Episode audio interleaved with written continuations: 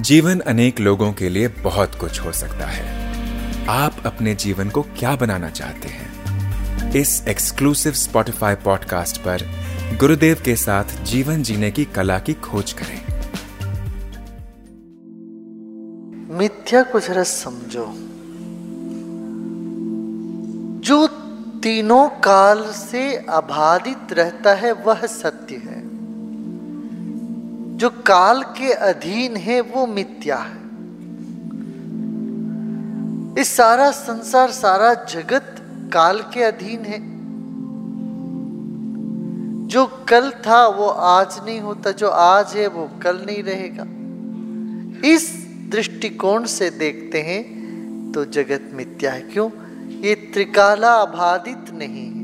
काल से बाधित है। समझ में आ रही ना?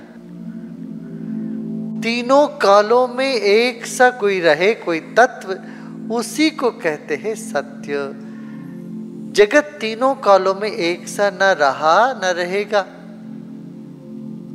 परिवर्तनशील है, बदलता ही रहेगा यहाँ सब कुछ। से जो बदलता ही नहीं है कभी, वो एक ही सत्य है। जो घड़ी घड़ी बदलती है, उसको मिथ्या कहते हैं। या माया, मिथ्या माने ये नहीं, है नहीं, ऐसा नहीं है। माया शब्द को समझो। ये अंग्रेज़ी का शब्द है ना मेजर मापना। हिंदी में कहते हैं माप तोल करना। ये मियते शब्द से आया। जिससे माया शब्द हुआ है। माने माया शब्द का अर्थ ही यही है कि जिसको हम माप सकते हैं। और दुनिया में सब कुछ हम माप सकते हैं। इसलिए सब माया है। और क्या माप नहीं सकते? सत्य को, प्रेम को, सुंदरता को। इसलिए सत्यम, शिवम, सुंदरम कहा इसको तो माप नहीं सकते।